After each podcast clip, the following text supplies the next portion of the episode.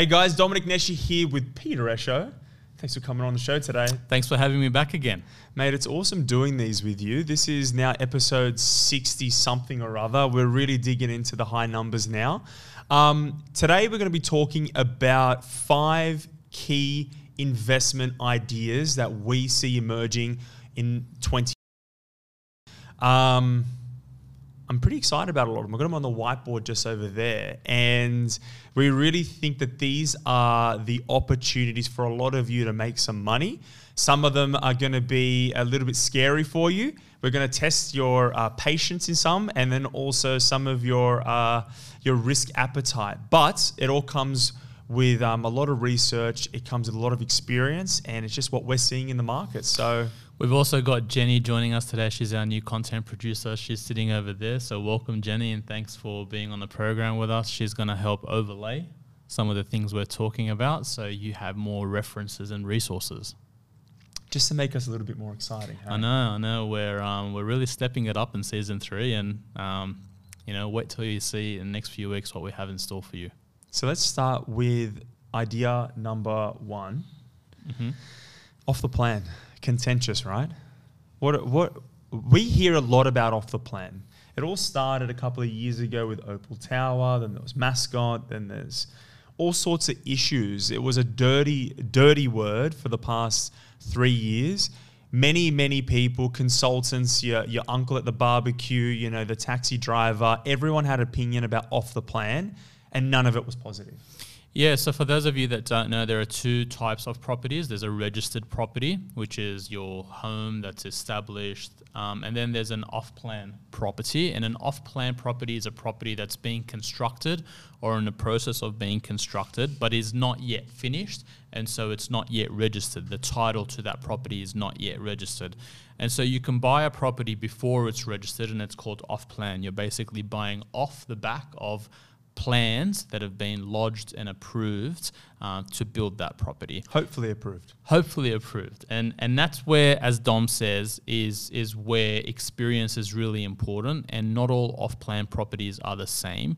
Um, there are a whole range of different things that you should consider uh, but it's a very very effective way for people to get into the market and you can do really really well in buying off-plan property if you know what to do Someone said to me once that off the plan is like buying property futures. Mm. It's it's your your backing that this investment will be worth at least as much as you've paid for it, in the hope that it's actually worth more. And in 20, you know, 13, 14, 15, 16, going into 17, we were on a property market um, cycle where the, the market was rising. So when you're buying something at say a million dollars and the market moved by 10%, that property was then worth a million one hundred thousand. Now, if you only put a hundred thousand dollar deposit, you were effectively making a hundred percent return on your investment. You're making your deposit back in the space of 12 to 24 months. Now, that's what makes it so lucrative and exciting. If you're buying off the plan in the right economic cycle, the right part of the property market, you're, you're, you're choosing your developer well, you know who the builder is, uh, has it got its planning, has it got the funding right?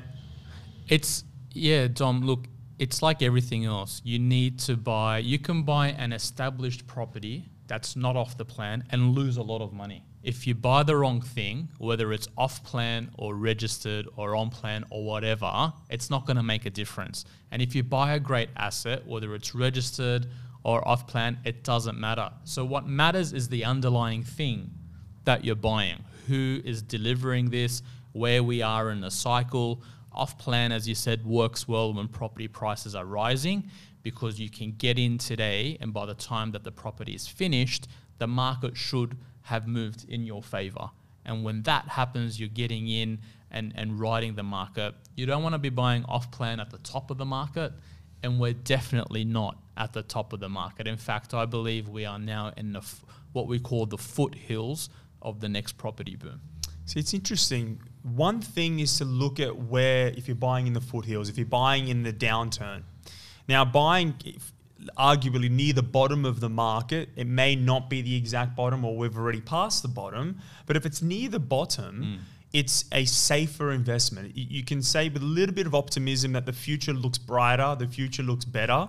Now, when you've got nearly all the major banks now saying that there's going to be 9, 10, 12, 15% growth over the next 12 and 24 months, it's probably the times we're looking at off the plan.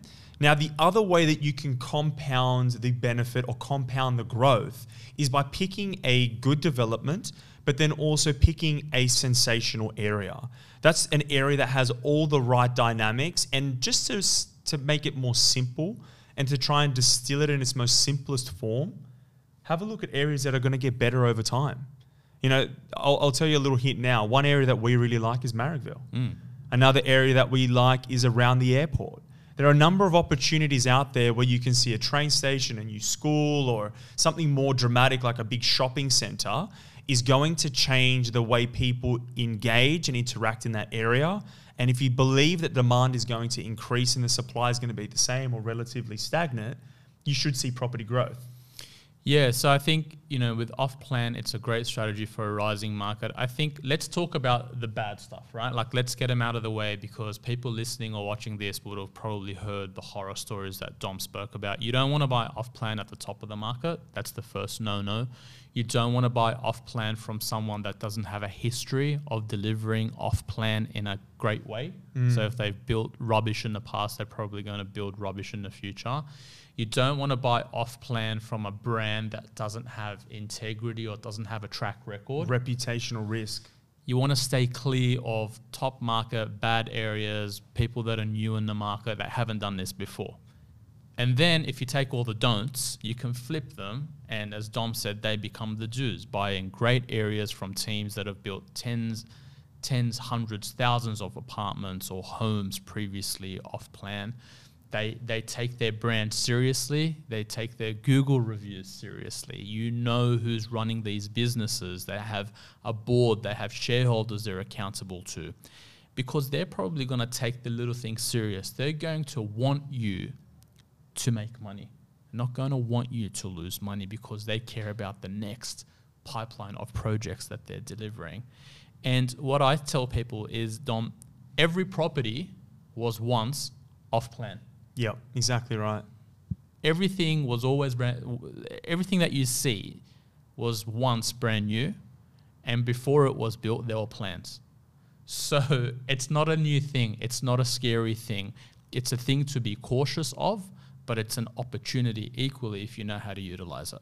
So that's that's the big fear factors. People bought properties off plan in 2017. They settled in 2019, 2020, and they're worth less than what they paid for it. The mm. market slumped 15%. They overpaid. They bought product that was in markets that weren't rising. Or flooded with stock, or from developers that were new entrants or hadn't done it before. Now, this would be daunting if it was your first time. Yeah. it would be very difficult for you as a purchaser that's by yourself to do it all yourself. But if you're working with a team of people, I'm not saying just us, there are a lot of good businesses out there um, that can help you. And as Peter said, more importantly, Google review. We live and die by reviews. Yeah. You know, it just takes one or two negative reviews and that'll start giving you an honest feedback. Peter doesn't look for good reviews when he's going to restaurants. He looks for the Tell shitty ones. Tell him my trick, my Google review hack. Yeah, like you look for the one stars, the two stars, because they're the ones that are telling you, well, is it a disgruntled patient that was just, you know, annoyed that day or is it genuine? Was were, were the waiters slow? Was the food shitty? Was it overpriced? You want to hear the bad stuff. Yeah, that's right. If someone's giving a Google review one star because the screw was loose on their kitchen door, um, yet they've made 100 grand, 150 grand by buying that investment, we're not losing sleep. If you have a whole heap of Google reviews because people overpaid, they bought a horrible product, the thing wasn't on time, there's something there. And you usually don't see that from the big brands because if the big brands did that, they wouldn't be in business No. they wouldn't have been able to build what they've built. And if they've made mistakes in the past, um, everyone makes mistakes. Businesses go through different growth phases, but they improve and they learn. And I think that's why it's important to really work with a team that has a research system in place. uh, like we do, and we look for these things and we investigate them. And you know, off plan's a great opportunity, but it's like a Ferrari. If you don't drive it carefully, you can crash. Ferraris aren't bad because people die in them. It's the drivers that don't know how to use them that force the accidents. So long and short, it's an investment tool. We were not recommending people going and buying long-term off-the-plan investments a couple of years ago. We now are. We And- are, yeah. And Dom, you've made money on off plan, right? I've made hundreds of thousands on off-the-plan. Well, we're saying it because it's worked. We've bought off plan and it's worked really well for us, and that's why we believe in it. Yeah. So we're telling you to do things that we do ourselves. Um, and again, it's not appropriate for everybody, but there's certainly an opportunity there. Um, and and the investment growth aside, I do want to say there's one other thing that I like about off the plan at the moment. There are developers out there, and we say this often, that will take a 5% deposit, which means that you can go buy a $700,000 asset, you can put 35K in now, and then pay 35K or $35,000 in, in about 12 months' time. So for someone that's out there saving good money, it's an opportunity for get into the investment now, get some of that growth, and save your way to that deposit that you need. Yeah, and I think the, the the premise there is that by the time it finishes, if I've got a high degree of of confidence that I can settle on it, that I'll be in a strong situation. If my life circumstances change, maybe I can lease it out, turn it into a different type of asset, live in it. I've got a house I can sell, and you know, it's look at the range of different options, and it's a great way, as Dom says, to be saving into an investment rather than trying to save your deposit and then trying to get into the market while the assets while the markets move 20%. Yeah, exactly right. So, you want to talk about the missing middle? The missing middle. The missing middle. So, the missing middle is a term that was thrown around a couple of years ago where the government identified that, in particular in Australia, there's two different types of properties that were being built the most. There were apartments, high rises, and then there were brand new homes, low rise. Now, the missing middle is effectively that space between the two, and that's townhouses. Now, we think that townhouses represent a very interesting opportunity because they're, townhouses are typically developed in low density uh, areas. That means that you've got very limited supply in that area. You're cutting up two, three, four houses, and rather than doing 50, 60, or 100 apartments, you're doing 10, 20 townhouses. So, what you're doing is a very limited supply, and it bridges that gap for people that want to be a little bit closer to the city. They want a little bit of land content, but also they don't want all the hassle of a big block of land having to go through a build process. It's it's the missing middle. This is what's happening. Yeah, houses can become a little bit of a pain in the ass as an investment unless you're buying something new. Um, if you buy an older house, they usually have legacy issues. Um, I've got to get Charlotte on the show to talk about some of hers, anyways. We'll get Charlotte to come in and, and share her stories, and we've we've seen endless stories of people buying houses because it's a smart investment strategy. Yet they buy a house that's old, and with it comes cash flow problems. And and what happens, Dom? What I've seen is you you might buy a house that's a good investment strategy, but if you've got that pain in the ass every three months, what happens is you basically start getting fed up Yep. and you're probably like, this is too hard. I'm just going to sell it. There's a little bit of profit on the table and you sell it. Whereas the missing middle, you're buying something that's in between an apartment and a house. You're probably able to buy something brand new hmm. for the same budget. You can buy something that can literally sit there as a set and forget, grow its way, and not have to worry about renovations, maintenance, and all that stuff. And if you have a look at homes in different countries, you know, in Australia, our houses are quite large, which is an anomaly. It's not the usual thing.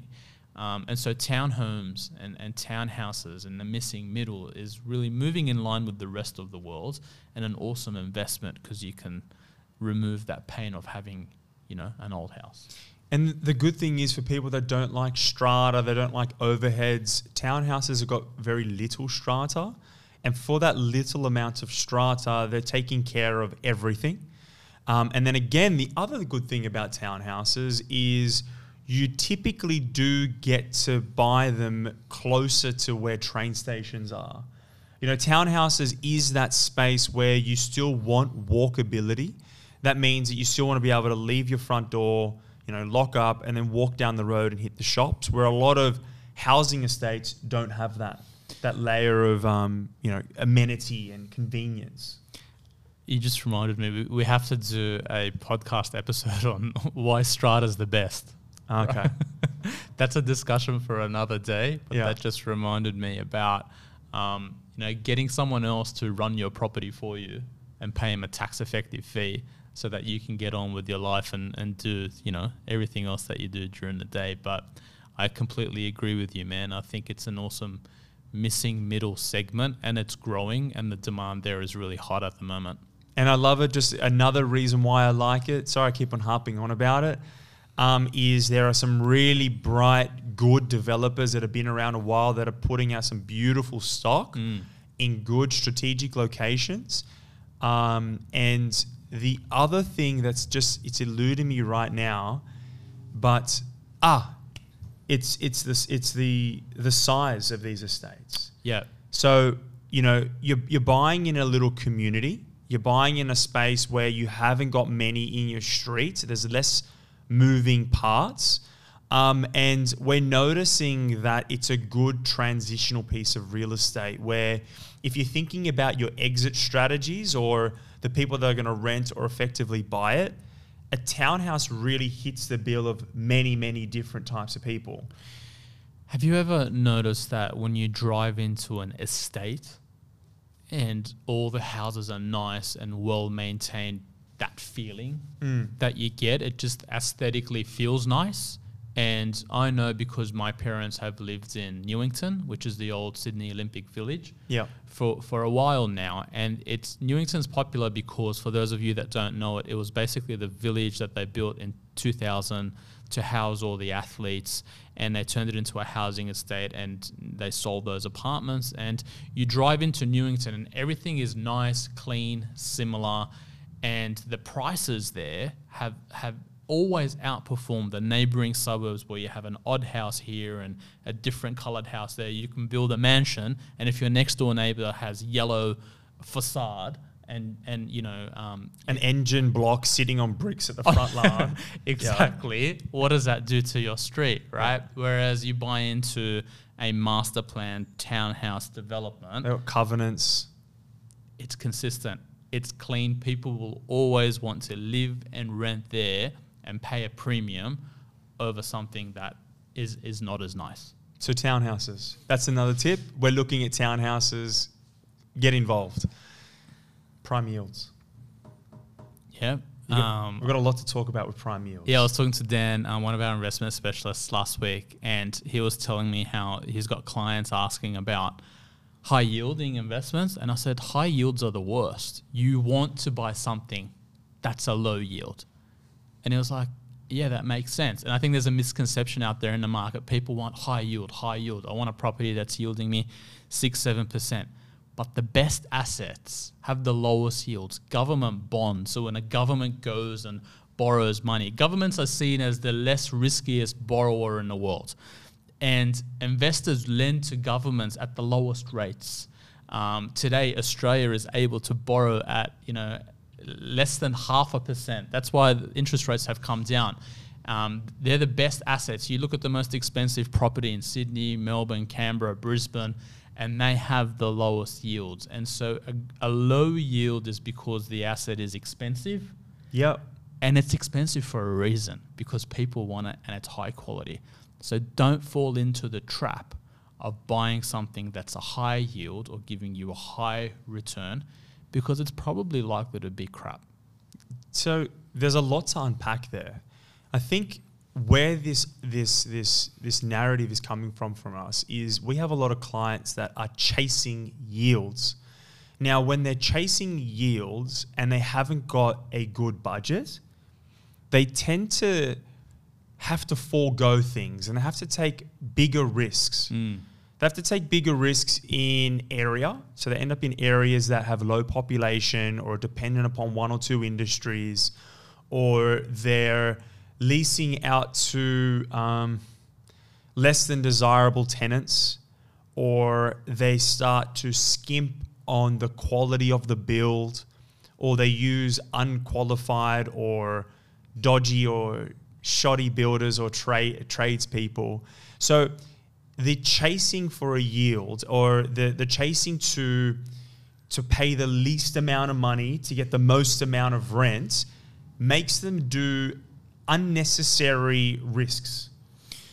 There, are, yeah, hundred percent. There are two ways to make money in property and any investment. There's there's you buy an asset and you want to buy something that you have a high degree of certainty that you can sell into the future and get more than what you paid. That's called capital growth. So you buy a house in Sydney 20 years ago for 400 grand and today you sell it for 1.1. You've made 700 grand. Then there's also yield. This is the return you get every year um, from people paying you rent. Now, usually, what happens in the market, if you buy an investment that has high return every year, that has high yield, it's probably not going to have that capital growth mm. that you'd get in a better market. If you buy the best uh, the, the, in the best markets, like say for example inner Sydney or the inner west, they grow by a lot, but they don't give you that that high annual yield. So what Dom's saying is you want to buy those that have a good blend between the two. You don't just want to go for something out in whoop whoop that's going to give you that high yield, but is not going to grow in 20 years' time. It's the same price or maybe even less. That's right. right. So, you know, what we're stressing to clients now, and this is going to lead into our next topic, is interest rates are at an all time low. So, we want to be buying good quality assets in good markets. We don't want to cut corners. We want to make sure that we're getting enough cash flow to cover your debt, to cover your expenses before and sometimes, uh, and, and certainly after tax. But if you're going for yield, you don't want to be doing it today. You want to be doing it later. And what I mean by that is if you're a first or second time investor, the way that we think about it is you want to be getting good capital growth assets that have enough cash flow to cover the costs.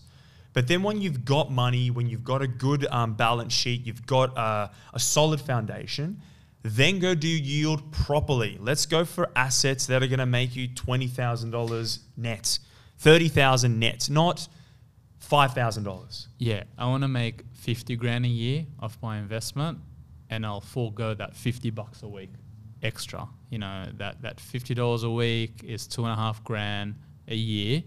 Um, for me, I want the fifty G's. That's exactly right. Particularly in a rising market like this, because as we said earlier, we're on the cusp, we're on the foothills of the next boom, and if you buy the wrong thing now it's going to be shattering because everything is going to move and you're going to sit back and say, oh, I could have bought. How many times have we heard that? Coulda, shoulda, woulda. You, you, you chose the boat with a hole in the, the hull. When all the other boats are rising, you're in this shitty little dinghy that's like because it was cheap. The guy, the guy, cheap. the guy who sold it to you sold it at a cheap price for a reason. Jenny, let's put up the um, interest rate chart because I think that's what we, you want to talk about next. Interest rates. So interest here's a rates. chart that Jenny's putting up now, which is interest rates going back 700 years. So we're at all-time lows. I think you know you've, you've probably heard it from professionals, from the news, from friends at the barbecue. Um, it's an interesting time now, you know, not just I'm feeling like an old person, not just because of the grays in my beard, but because I can now say I remember when interest rates were, you know, seven, eight percent. And then I know that some people that are older than me listening saying, I remember when it was 18% or 16%, but now it's 2%. It's, it's nearly free. It's free money. It is. It's free money. And, and, I remember, so the best analogy I, I, I, use is when my, my dad was born in 1951 and he started his working life in like the 70s um, and the 80s. And my, my parents' trajectory, when they started working and making money, interest rates were going through the roof. And they peaked at 17, 18% here in Australia in the 80s. um, when a lot of our parents' generation were in their prime wealth building phase. And so to their generation, it made sense to steer away from debt and save, right? Buy a house, pay, Pay it, save, down. pay it down. Debt is bad, bad, bad. I'm born 84. And if you have a look at the chart, ever since I was born, interest rates have been collapsing. So my reality is different to my parents' generation reality. Today, I'm getting free money.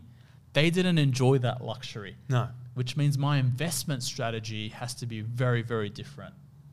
fundamentally different. I cannot stress enough. Go and fucking buy some property.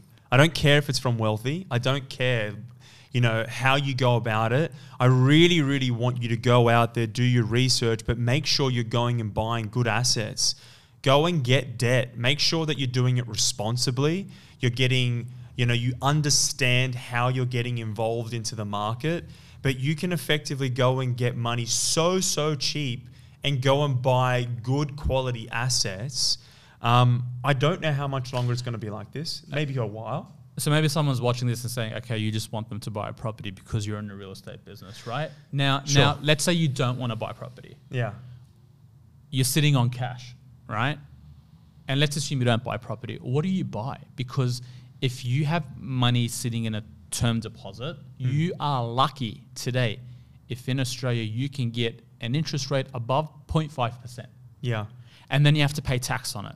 So if you don't want to buy property, what can you buy? You can go and buy shares. And if you do go and buy shares, we all know, we know because we came out of that space that the share market is like a casino. So you better you, you better have all the information, do all the research, be smarter than everybody else, find a great fund manager, find the right stocks, not be caught short, make sure another pandemic doesn't hit and everyone freaks out and so on. If you can do that, great, go and do it. Or you're going to go do an index fund. You go to an index fund and is fine. basically be parked there, and it's hard to borrow. So you're going to put all your savings into something, and if you got 50 grand, you're probably going to go and buy 50 grand, and if that grows by 10% per annum, you're growing your You made your five grand. You made five grand, Congratulations. right? Which is better than sitting in cash. Absolutely. that's a solution for you. And just hope that one of the CEOs or one of the companies in that index fund hasn't done something creepy. And the share price takes a hit. That's right. You make that five grand, and then you're going to pay tax on it every year, which is great. Tax is important. The country needs it. Um, then what are your other options? You can go and start a business. The Which worst, fun but hard. the worst businesses are probably the ones that most people want to start, which are food businesses. I'm going to go and set up a restaurant, and you know I'm going to get 10,000 Instagram followers, and everyone's going to buy my burgers. Horrible time to be starting Retail. Retail, a food business, very, very hard. You can go and buy cryptocurrencies. Can I just say on that, the people that are starting businesses, I, I, I absolutely encourage people to go do it. It's one of the most fulfilling things you'll do. However, um, I think there's a lot of sense in buying an asset, or if you can, go and buy an asset before you start a business. Um, and the reason why I say this is because me having had assets and you having had assets Yeah. made this journey harder at the beginning, but much better along the way. Because for many years, prepared not to basically make any money. Yep. And you're not going to be buying assets. It's easier for your employees to go get debt than it is for you for a long time. That's true. So, um, if you are thinking about a business, make sure you go buy an asset. I, I'd suggest go buy an asset first, make sure that it covers its costs, and then go hell for leather. At least that, that'll look after itself. Jenny, that's the that's the soundbite. That's the uh, the prime clip, prime advice from Dom there. That if you're starting a business, you want to get your assets first. So let's say you, you you do want to go and start that business. We've spoken about that. You can go and buy cryptocurrencies. Good luck with that. Okay, you can go and buy Bitcoin and, and whatever. Great. If Bitcoin goes from fifteen thousand to twenty thousand, you've made a little bit of money. But then, how else do you build There's no income out of that. how else do you build wealth? How else do you get you know a tax incentive every year on the on the income that you're paying, for example? Um, how else do you build that? And again, you come back to residential real estate. It's a great way, particularly in countries like Australia, where you can go and borrow money from the banks because they want to lend to you. Cost of debt. Governments are throwing money at people to get into the market. And it's only getting easier. So I think you're going to hear a lot about interest rates from us, but this is our top five investment ideas. The, the, the fundamental takeaway from interest rates is take advantage of them and go and buy an asset. That's what we want to, that's, that's the falling note on this one here. The next topic The last one. Rent vesting we're going to do a whole series on this. We're going to have to dig really really deep on this because um, it's it's it's commonplace. People are aware of it. Um, i'm surprised by how many people that don't know about rent vesting.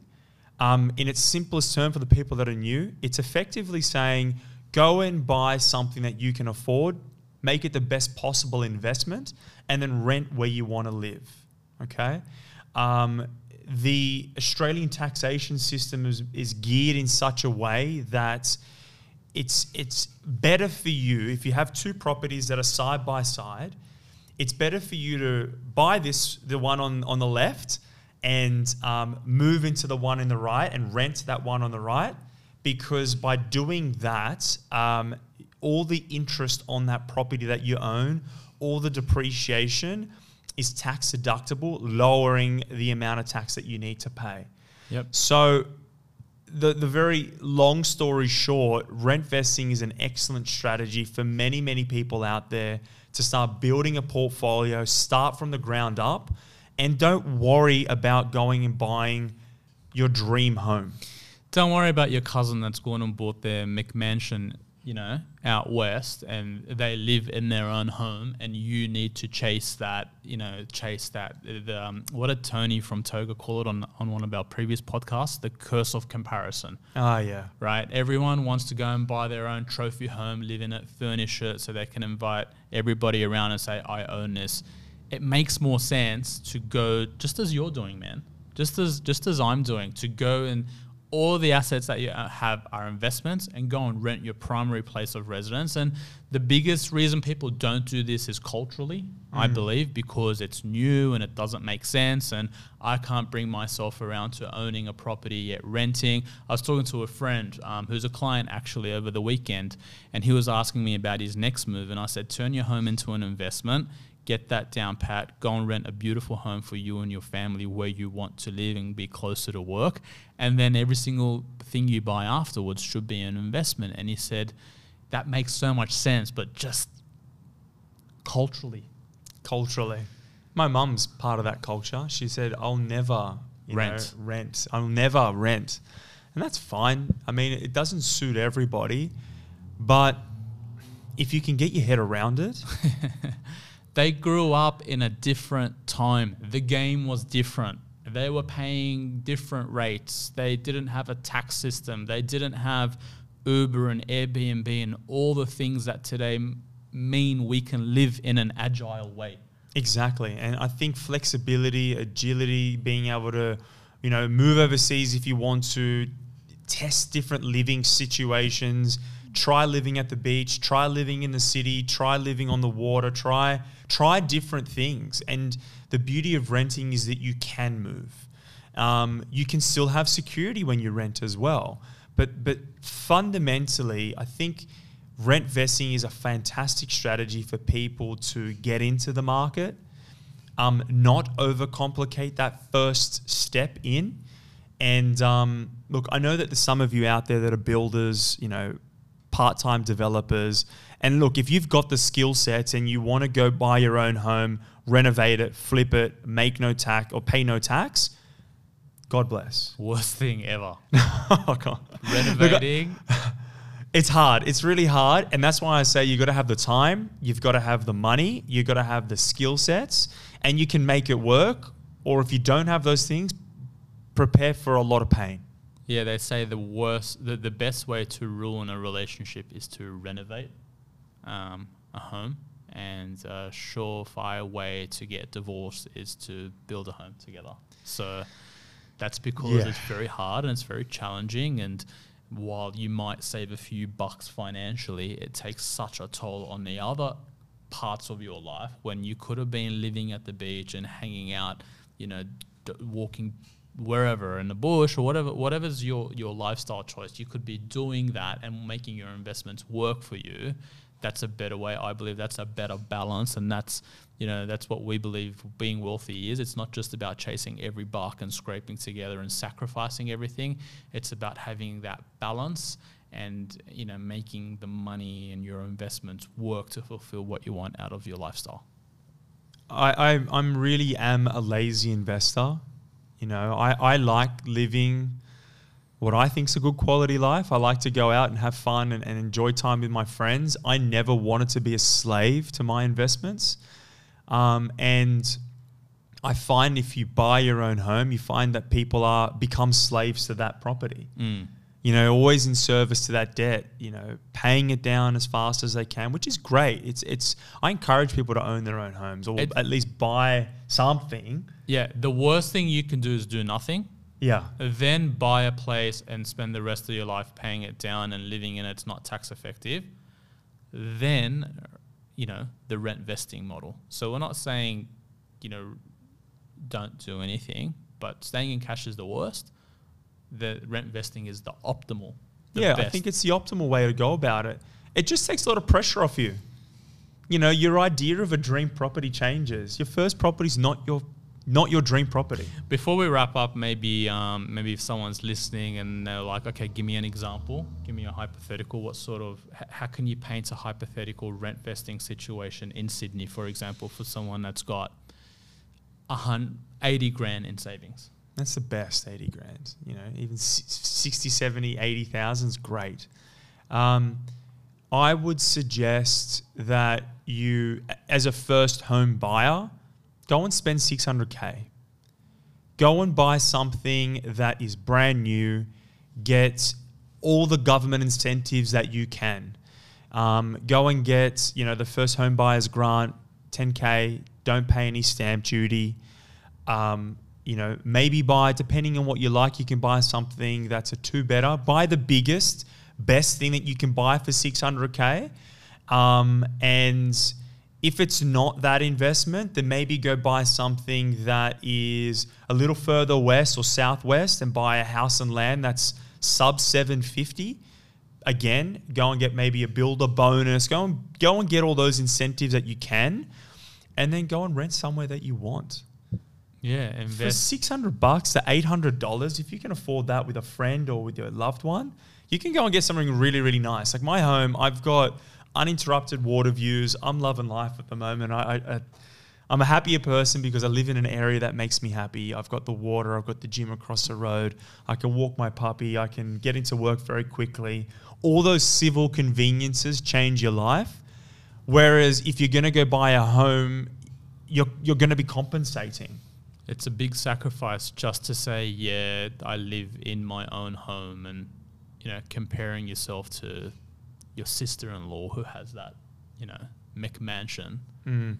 Make the numbers and the lifestyle work for you, and there's a lot more possibility uh, with 60, 80 grand in that strategy than trying to earn your way into a McMansion and it's a primary place of residence somewhere that you probably don't want to live anyways. I know a lot of you have got expensive tastes. And if you're sitting on 80K, you're probably not going to be satisfied with that investment as your own home. And you're, you're going to be you're going to be foregoing something. You're probably going to buy something substandard from a quality perspective too. That's right. There's a lot of bad s- stuff on the market at the moment. There's a lot of horrible things people are buying because they can just scrape through and afford. So do yourself a favor, learn a little bit more about rent vesting. I think it's an excellent strategy for you going into 2021. Um, that's our top five points. Check out off the plan.